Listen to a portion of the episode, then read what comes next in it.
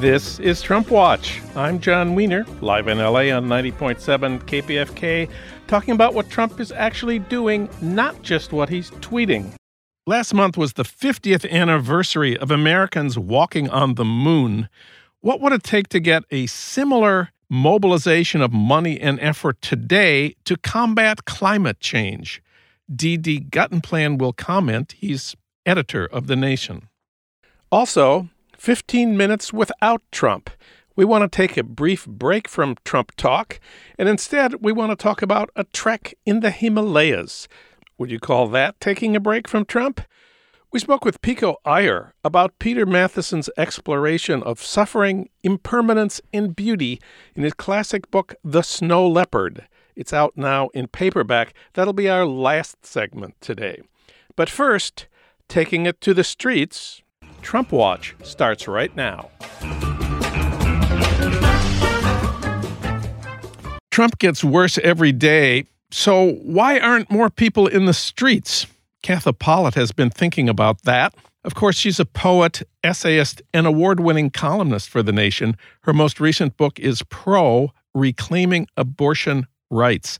Katha, welcome back. Hi, John. Thanks for having me on the show. Well, remind us about the great days of protest right after Trump took office in January 2017. Well, it was pretty exciting. It seemed there was almost a year there where people demonstrated all the time. First of all, there was the the women's march the day after the inauguration. That was huge. One of the biggest demonstrations that there had ever been.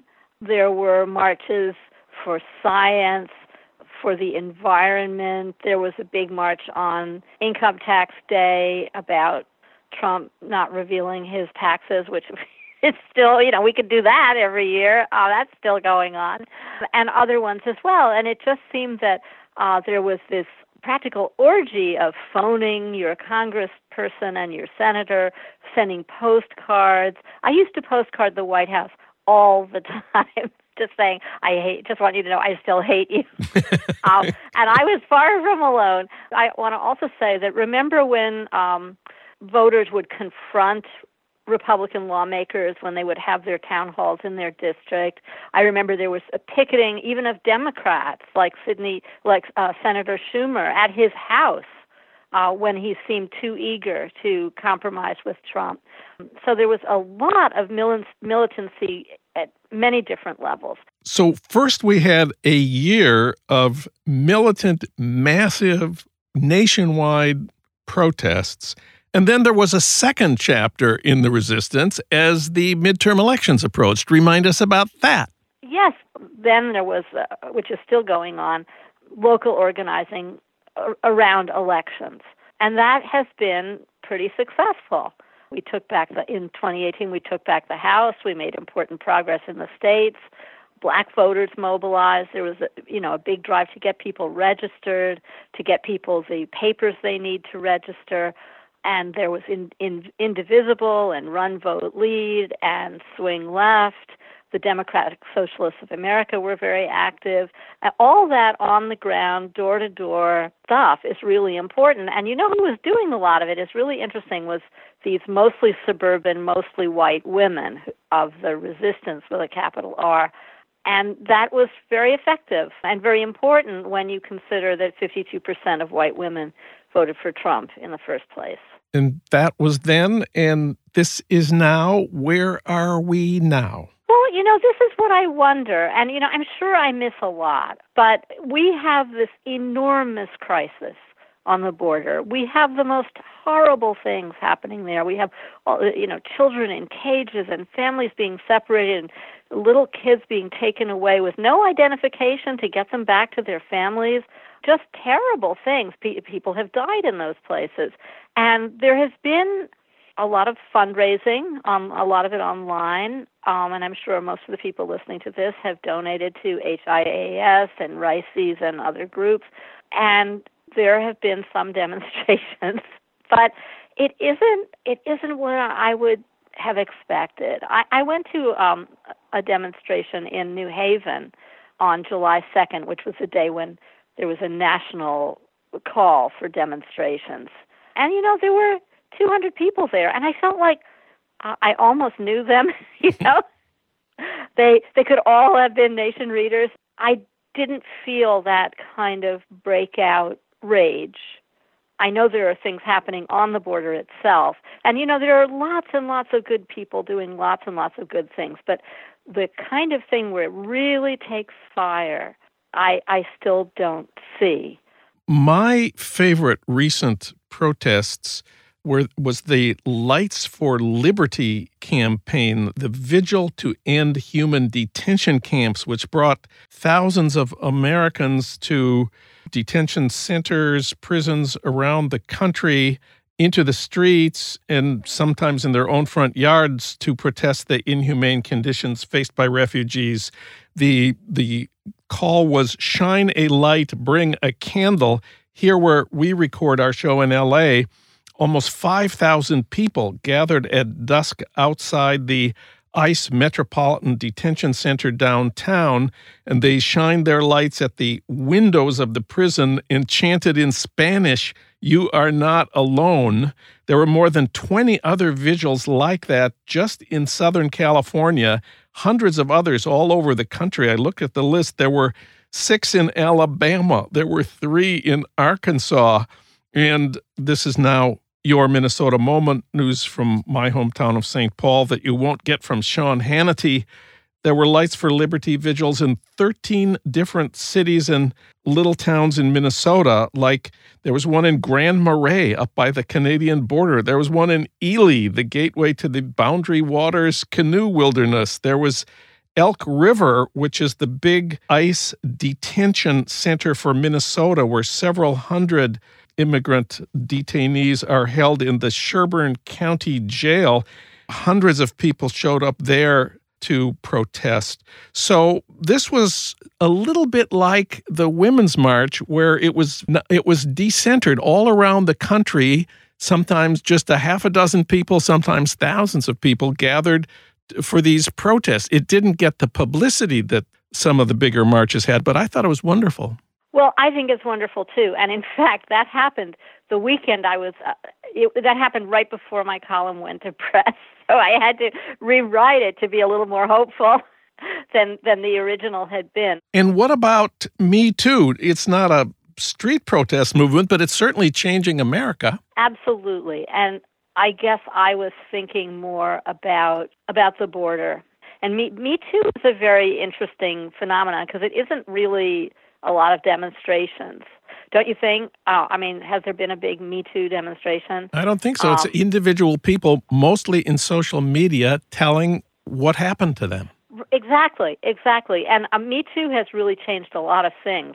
And I don't mean to play down people's activism because a lot of people are very active, and, and social media is one of the places where they are. If we look around the world, is there any evidence anywhere in the world that street protests are effective? Well, these yellow vests in France are really something. They have been coming to Paris every Saturday for over half a year to protest uh, an increase in gas taxes, to rally against a lowered speed limit on country roads, and ask for a raise in the minimum wage, to name just a few of their issues. And they've they've won. They've won a lot. In Hong Kong, one in seven residents, imagine that, one in seven residents took to the streets over a law predict, permitting the extradition of um, criminal defendants to mainland China. Um, and that's still going on, and it's becoming quite violent and horrible. But the bill was shelved, and Carrie Lam, who's the territory's chief executive, apologized. I mean, she's still there, but say I know people say, you know, oh, street protests, that's so that's so 60s. That that doesn't accomplish anything. That is really not true. It's really not true, and those are two examples of uh, places in which it's not true. And you know, people power. People power has done a lot. People power overthrew the Marcos regime in in in um, the Philippines and Puerto Rico. What about that? People power. I just wonder what would happen if we were a little more like that.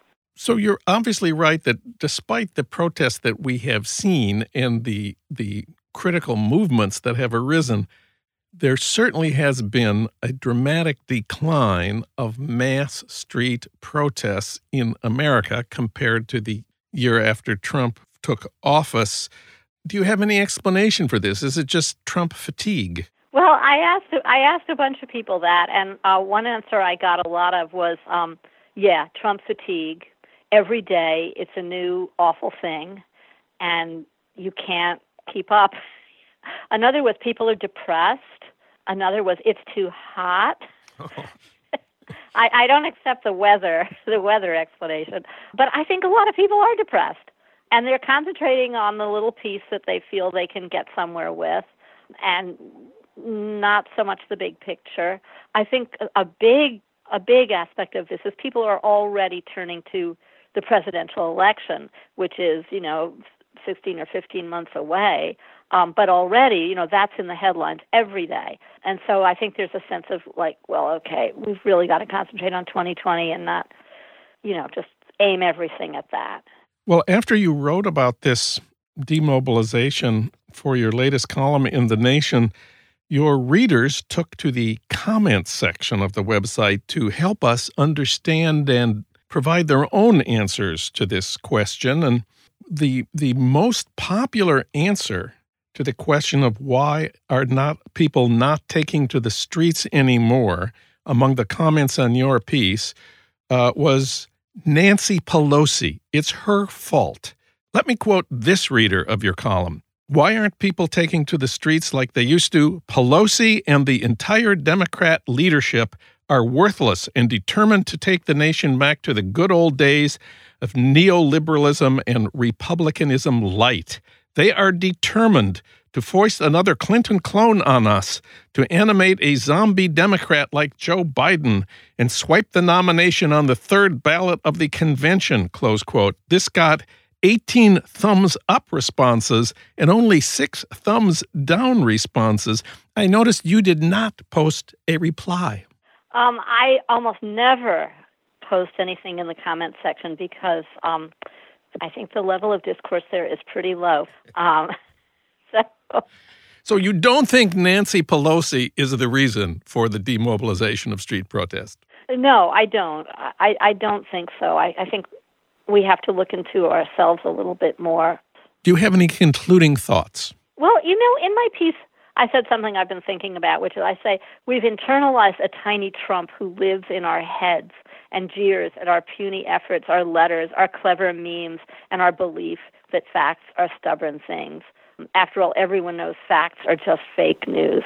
And I think that there's some truth to that. I think, you know, we love to portray Trump as completely ridiculous and ineffective and stupid, but that's not true. There's a way in which Trump is very clever as a propagandist. And I think that it's very demoralizing. It's very demoralizing to have him as our president. Katha Pollitt wrote about taking protests to the streets for her latest column. You can read it at thenation.com. Thank you, Katha. Always great to have you on the show. Thanks, John. Nice to be here.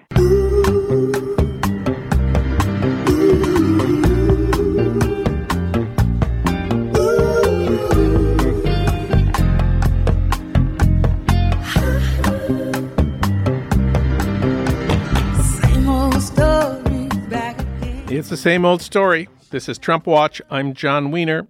Last month was the 50th anniversary of Americans walking on the moon, an anniversary loved by the mainstream media that was not celebrated by the left. What is it about the left and the space program? For comment, we turn to D.D. Guttenplan. He's editor of The Nation and author most recently of the book The Next Republic The Rise of a New Radical Majority. Don, welcome back. Great to be back, John. Well, The Nation wrote about the moon landing back when it happened in the summer of 1969, 50 years ago. What did the magazine say? Well, we said two things, neither of which will surprise your listeners. Um, we thought that the money would be better spent here on Earth, and somewhat surprisingly to me, because it was quite a bit ahead of ahead of our time in, in this.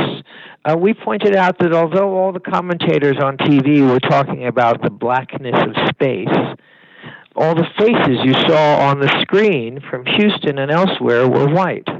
Um, so th- that was our contemporary response to the space program, at least as a magazine. Well, that's, you know, certainly what I thought at the time is what you're describing the magazine said. This was uh, an attempt to make America look great and distract people from the crimes we were committing in Vietnam and in our inner cities. What did you think 50 years ago? Well, this is maybe where we come into a bit of a generational divide because uh, 50 years ago, which means I, I am old enough to have been alive 50 years ago, I just come back from a Boy Scout camping trip. Uh, and I was completely in love with the space program. And I guess I never completely lost that sense of awe and amazement. I mean, my my parents uh, had to be prevailed upon to wake me up to watch Neil Armstrong set his foot down that ladder on the moon, but they did, and I'm still eternally grateful. I should maybe also confess, and this isn't something that probably the last editor of the Nation would say, that uh, it was one of the sadder days in my life when I realized that that having to wear glasses meant I could never become an astronaut, which which was my career ambition at oh. least until the age of 12 or 13.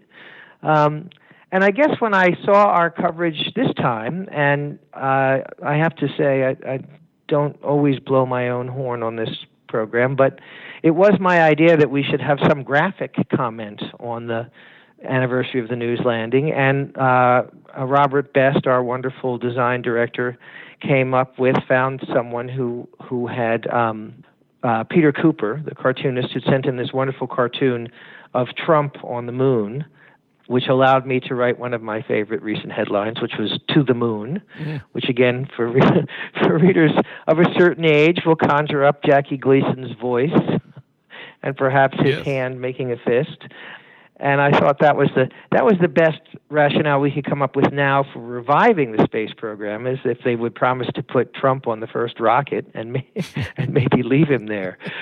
You know, I was trying to get at something a little deeper, which I think uh, is a long term gripe of mine, which is what I call eat your spinach socialism.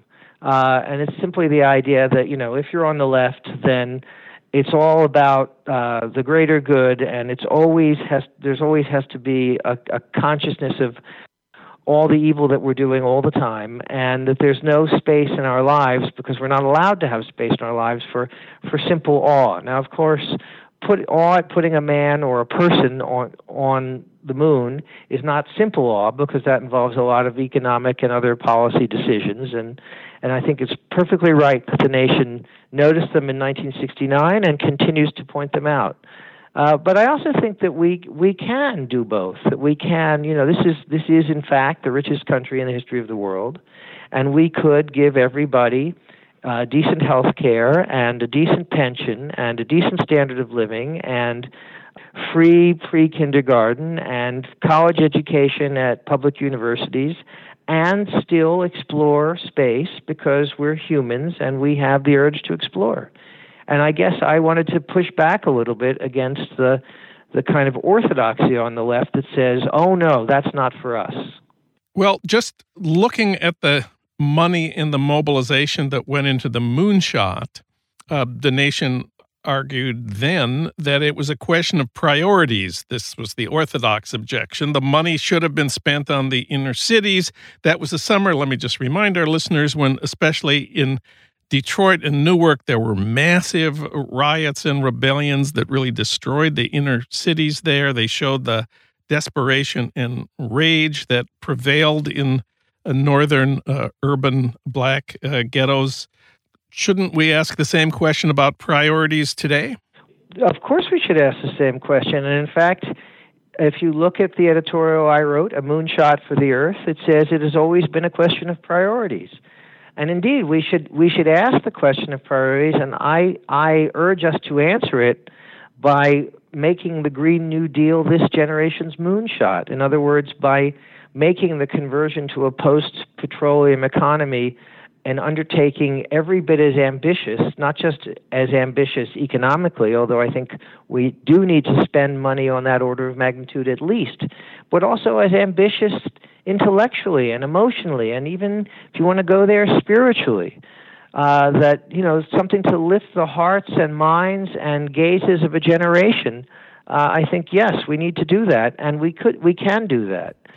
I, I would slightly demur in the sense that I, I'm not sure I would sign up to the belief that doing that means we therefore have to turn away from exploring our own solar system. But that's not that's not my main argument in this in this editorial. My argument in a moonshot for the Earth is that the Green New Deal for this generation can be what the space program was for my generation, which isn't just something to watch on TV or to spend money on, but a source of incredible inspiration and wonder. And in your piece for The Nation, you hasten to add that you're not the first person to suggest that we need a mobilization like the space program of the 60s to respond to climate change. Well, that's right. No, back in 2003, the Apollo Alliance tried to bring labor and environmental groups together. And uh, five years ago in the in the nation, Van Jones was arguing for a green capitalism. I guess what I would say is that those are both good ideas, but they're not ambitious enough. That the Apollo moon shot cost us $288 billion in today's dollars. Uh, and the Green New Deal ought to be at least as big. Um, and also, uh, I point out, well, there are a couple of things. I mean, I point out uh, that unlike the new the the Apollo program, which was a choice and in some sense perhaps a luxury, saving the Earth isn't a choice. It isn't an option. It's a necessity. So we we have to do it.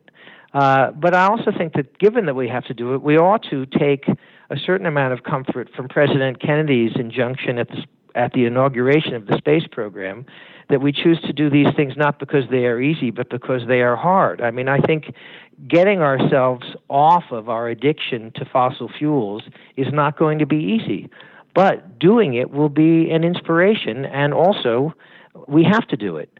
I think the one other thing to throw in uh, to this discussion, which I didn't really mention in, in my nation piece, is that you know it used to be that whenever we would make a case for really ambitious, transformative uh, social programs, and not just social programs, but government programs. Because remember, a lot of the same people who say they love, they hate government, cheered on the space program. So you know, not all government programs are created equal. Clearly, that it used to be that the, the conservatives and the Republicans said, well, fiscally we can't do this because, you know, orthodox economics, because supposedly the laws of economics. Well, all of those laws have been thrown out of the window in the last two years or three years. You know, the, the Republicans clearly think that we can spend money on whatever they want to spend money on, so they have no standing to say we can't spend money on the on the order of magnitude that it will take to do a Green New Deal on a Green New Deal. And I think that's an important political asset that we should also realize that we have now. So, should our conclusion on the 50th anniversary of the moon landing be if we can put a man on the moon, we can slow down climate change? I think if we can put a man on the moon, we can not just slow climate change, we can get ourselves off fossil fuels. We can build a 21st century transportation system so that Americans don't have to use their cars to get anywhere in this country. And we can provide millions of good, well paying, satisfying union jobs in transforming the economic and energy infrastructure of this country. D.D. Guttenplan, he wrote about how the Green New Deal is this generation's moonshot. Read it at thenation.com. Thank you, Don. This was great. Great to be here, John. Thanks.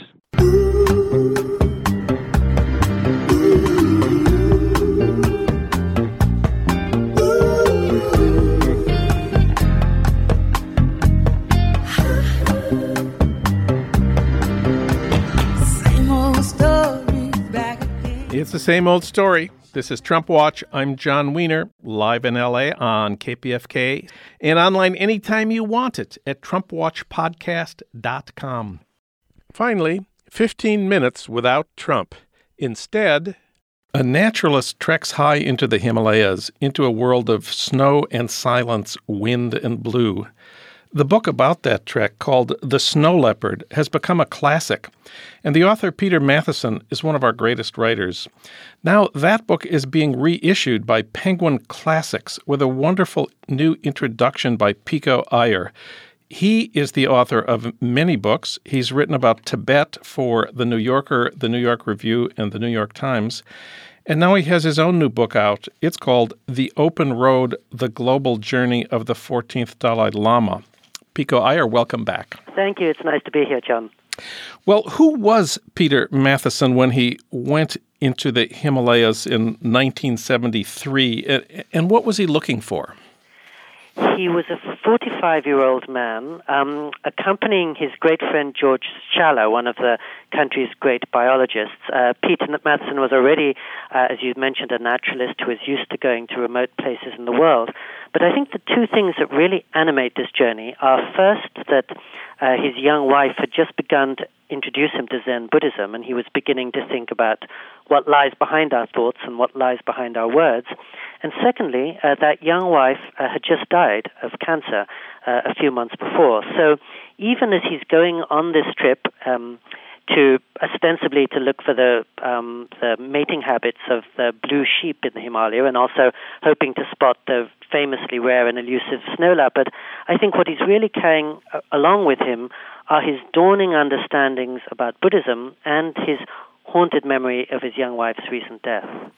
And the place he went to, I even now have don't know anything about it. Inner Inner Dolpo. What what was Inner Dolpo in 1973? No, you're right. I mean, I've spent a lot of time around the Himalayas, and I've barely heard of it, and certainly never met anyone else who's, who's been there. It's a very very remote area, um, almost unvisited to this day uh, by people. So in that sense, it's probably similar today to the way it was in 1973. So it's really just uh, these two uh, adventurers from New York and their Sherpas, uh, and uh, the huge snow mountains and wildness and emptiness all around them. So you have visited uh, some of the high plateaus of the Himalayas. W- what are they like? What do you see there? Uh, they're they're as as exalting and magical. I almost say to my shame, uh, as you would expect. I remember the first time I went to Tibet was in 1985, and I was a writer on world affairs for Time magazine. So I was really determined not to be enchanted. You know, I was I was a hard-nosed kid, you know, worldly wise reporter as I saw it, and I was determined not to be um, not to be taken in by the images of Tibet that transfix us all. But almost my first day in Lhasa, I remember climbing up to, to a mountain, uh, or rather, actually to the Potala Palace in the shadow of the snow caps, and just step, stepping out on terraces under this intense cobalt sky uh, with shafts of sunlight coming into these little dusty rooms where monks were muttering their prayers. And I really felt carried out of the world I knew and carried out of the self I knew, actually. And I think it's got to do something with the thin air and the high environment, probably culture shock, probably jet lag too.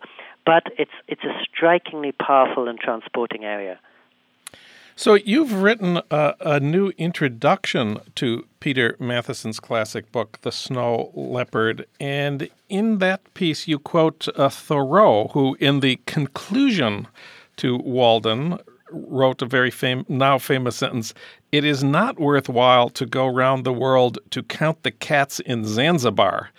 uh, I'm sure Peter Matthiessen is familiar with that uh, uh, uh sentence. Uh, why did he go round the world to count the cats in Inner Dolpo? Well, I think part of the uniqueness of Peter Matthiessen, which is also the uniqueness of this book, is that he's, on the one hand, a very, very serious naturalist whose first book was Wildlife in America, and who genuinely does have a scientific curiosity about species and um, and places that he's never seen before. At the other, on the other hand, he's also a novelist, and so he's interested in the inner nature, in the invisible nature, in what takes place inside us. And so I think he went on the journey as a naturalist, thinking this was a rare chance to see a part of the globe he'd never seen and uh, creatures that he would never see otherwise. And yet, as he took that first step, he also realized that he was going to go into those places in himself that perhaps he'd always shy away from at home. And, and to go back to your last question, I think the most striking thing for me about the Himalayas is it's it's it's very barren and it's very sparse, and you lose all sense of complication and distraction, and you're really returned to yourself up in those high mountains, especially where he was, because that was very obscure. And there's nowhere to hide. You have to look head on at your anger, your fear, your pain, and I think that's one thing that he knew that he would get to do when he when he went on the trip. Well, today, of course, there's a lot of uh, organized uh, hiking um, in the Himalayas, and uh, hikers today, of course, make sure they have the, the very best high tech hiking boots. There's a lot of cult boots now. Uh, is that what Peter Matthiessen did? No, you know he's he's a very um, he likes roughness and he likes difficulty and he likes challenge. I think um, so. Although he had this group of porters, Sherpas, that were helping them along on this trip. Interestingly, one of these Sherpas he regards almost as a demon. Uh, and the trip is into the opposite of comfort and the opposite of security, which I think is exactly what appealed to him as a Zen student and later um, somebody who was ordained as, as a Zen priest. And I know, you know, like many of us, I've read this book five, six times, I think, since, since it came out. And each time it changes and grows as I do. And I used to think it was just a beautiful kind of quest allegory about somebody going into these radiant mountains and finding truth. And it is that. But what struck me rereading it this time was um, that it's it's so unvarnished and tough and rigorous a vision of what you find in the mountains. He he gets intimations of, of great clarity and beauty um, at eighteen thousand feet, but also what he's getting at every moment is reminders of his own imperfection. And even after he comes down from the mountain, it's not into a happy ending. He's still impatient and he's still uh, greedy by his own reckoning and he's still scared. And um, in some ways, I think it's a very enlightened view of enlightenment because it doesn't suggest that everything's going to get sorted out. We're speaking with Pico Iyer. He's written the introduction to a new edition of uh, Peter Matthiessen's classic, The Snow Leopard. It's being published by Penguin Classics this month. One of the other fascinating things about this whole project is that um, Peter Matthiessen was a staff writer for The New Yorker, and wasn't it The New Yorker that sent him to 18,000 feet? Yes, it was. And I think it's the New Yorker that really schooled him in meticulousness and precision, which I think he had already. But you know, the beauty of this book is that on the one hand, it's a it's a transporting spiritual allegory. On the other hand, it's full of details. At every moment, just like any scientist, he records the temperature, the altitude, the terrain, uh, what he's passing, and I think when we think of spiritual books, we often think of books that fly into the clouds, that leave the everyday very quickly behind and, and tell us uh, what we dream of in our kind of Shangri La visions. But the beauty of this book is that because it was written for the New Yorker, uh, Peter Matthiessen couldn't take any shortcuts, and he had to bring that reportorial eye and close observation to everything around him, which means that when he does describe uh, transports here, they're very grounded ones, uh, and they're ones that have been are going to be fact checked by teams of um, colleagues back in New York, and so uh, there's, some, there's a great solidity to his writing that I think is is really rare. You can feel that every sentence um, he's he's run through his mind again and again to make sure it'll stand up to the scrutiny of uh, profession, professional researchers as well as um, to the truth of the experience. So, on the one hand, this is a, a book ab- about uh, rare and elusive and exalted uh, landscapes and experiences, but but in the Snow Leopard, Peter Matthiessen also tells us that he has an eight-year-old son who he left behind, a boy who uh, has already lost his mother, that that certainly makes him look bad. Look looks like a, he's a bad uh, father. Why do you think he put that in the book? Well, I'm I'm so glad you mentioned that because that's one of my favorite moments in the book, and I've had many discussions with people about it over the years. Just as you say, um, he includes this letter from his son saying, you know, I miss you and I'm lonely. Um, please, will you come back? And he he tells the son, don't worry, I'll be back before Thanksgiving. And as the trip goes on and the days keep mounting, you realize that he's not going to be back before Thanksgiving, and he's going to have broken his promise to this eight-year-old son. And just as you say, that does show him in a bad light. And, and what impresses me so much is the fact that Peter Matthiessen chose to include that letter. Uh, all of us, every day in our lives, have things happen that uh, show us in a bad light or show us not at our best. And if we're writers, nearly always we're trying to win over uh, the, the, the reader and show her how how brave and, and selfless and heroic we are. And so I know as a writer myself, when something shows me in a in a bad light, my first inclination is to keep it out of the book. And the very fact that Peter Matthiessen puts that incriminating letter in the book tells me that this is a book about candor and about not glossing anything over, and in fact, about going into the difficult parts of yourself. Um, and I know many readers are alarmed that uh, to witness uh, the letter and then to realize that the father is not going to be able to honor his promise. But um, I know most of the great travelers that I read have lots of secrets when they travel. They have companions that they never mention. They have secret girlfriends here and there. Uh, many of the great travelers can't even drive while they're portraying themselves as heroic adventurers. But Peter Matthiessen, by including that letter, is saying, I'm going to be upfront with you and I'm going to look at the things that even I would rather not see in myself, probably. Well, you've already mentioned the the um, the Sherpa, uh, one of the porters, who's a central character in the book, and in fact, in many ways, the most powerful character in the Snow Leopard is is not the author. It's it's a different another guy, this Sherpa, who's one of the porters. Uh, tell us about him, please. His name is Tukten, and he's a very haunting character. You feel that he's got a lot of secrets, that he's probably a little dishonest. He's always fighting with the other porters. Uh, there's something sh- shadowy and, and, and dark and unsettling about him. Yet Peter Matthiessen, again with that same honesty, looks at this man and he says, "Well, he's he's almost my familiar. He, it's almost like looking at a reflection of myself." And of course, one of the beauties of the book The Snow Leopard is Peter Matthiessen is determined to see the snow leopard. He never actually sees it. Uh, he's determined to go into the Himalayas to meet uh, a lama, a wise man in, in, a remote monastery. And in fact, he walks right past that wise man and doesn't even recognize him. And when he does talk to the wise man, he finds this gritty, down to earth soul who's very hardy but doesn't seem to be offering wisdom. And at the same time, in his own group, he has this very slippery, shadowy character whom nobody really trusts. And as the book goes on, Matthiessen almost begins to suggest that the real teacher is this slippery Sherpa, um, and that in fact, one way or another, he can learn more from this guy than he can from all the wise men that he thinks he's seeking. Partly because this slippery man is, uh, Tukten is so undiluted. And, and Peter Matthiessen has a wonderful line in which he says, You feel that this man would look unconcerned upon rape or resurrection. In other words, he's kind of like uh, a Zen wild man, mountain hermit sage who's attained some kind of position in himself where nothing that happens in the world is going to fluster him. And almost against his wishes, Peter Matthiessen realizes, well, this odd guy may, in spite of himself, be a teacher. So in the end, Peter Matthiessen never sees the famously rare and elusive snow leopard. The the wise man he went to find doesn't impress him very much. Would you say that the book has a happy ending? Yes, it's a typically Zen, which means complex and paradoxical and contradictory ending.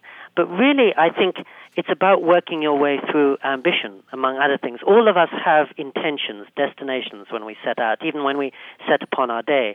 I want to achieve this, I want to see this and this. And what this book suggests is not finding them, is actually a, a, richer and more spacious kind of conclusion. If Peter Matthiessen had seen the snow leopard, he'd have an ending for the book, and it would be a kind of diminishing ending. But what he what he understands as he makes this fairly rigorous, austere ascent is that he doesn't have to see the snow leopard. It's more important to see himself. It's more important to think through his obligations to his late wife and, and his son. That the snow leopard is really a pretext for looking at those things that maybe he would never be able to see uh, if if he was at home. And so I think by shirking the obvious happy ending. He's taking us into something that's much more lifelike and, and, and in some ways um, much much more fulfilling. And I think it speaks to anyone who's on a spiritual path who at the outset may think, I want enlightenment, I want wisdom, I want to find the teacher. And probably the more he proceeds along that, the more he sees, well, enlightenment probably just uh, takes the form of appreciating this cow dung along the street, or the wise man is whoever happens to be around you at the time. And uh, you, you get stripped of your lofty notions, I think. And I, I, I think that's one reason why The Snow Leopard has been such an enduring book and will continue to endure because, uh, because it's not about it's about not finding the snow leopard, and it's about, um, in that sense, disappointment and, and coming coming to peace with imperfections. Pico Iyer, his introduction to a new edition of Peter Matthiessen's classic book, The Snow Leopard, has just been published by Penguin Classics. Thank you, Pico. Thank you, Jon. Always a delight to talk to you. We spoke with Pico Iyer about the snow leopard at KPFK in Los Angeles in September 2008.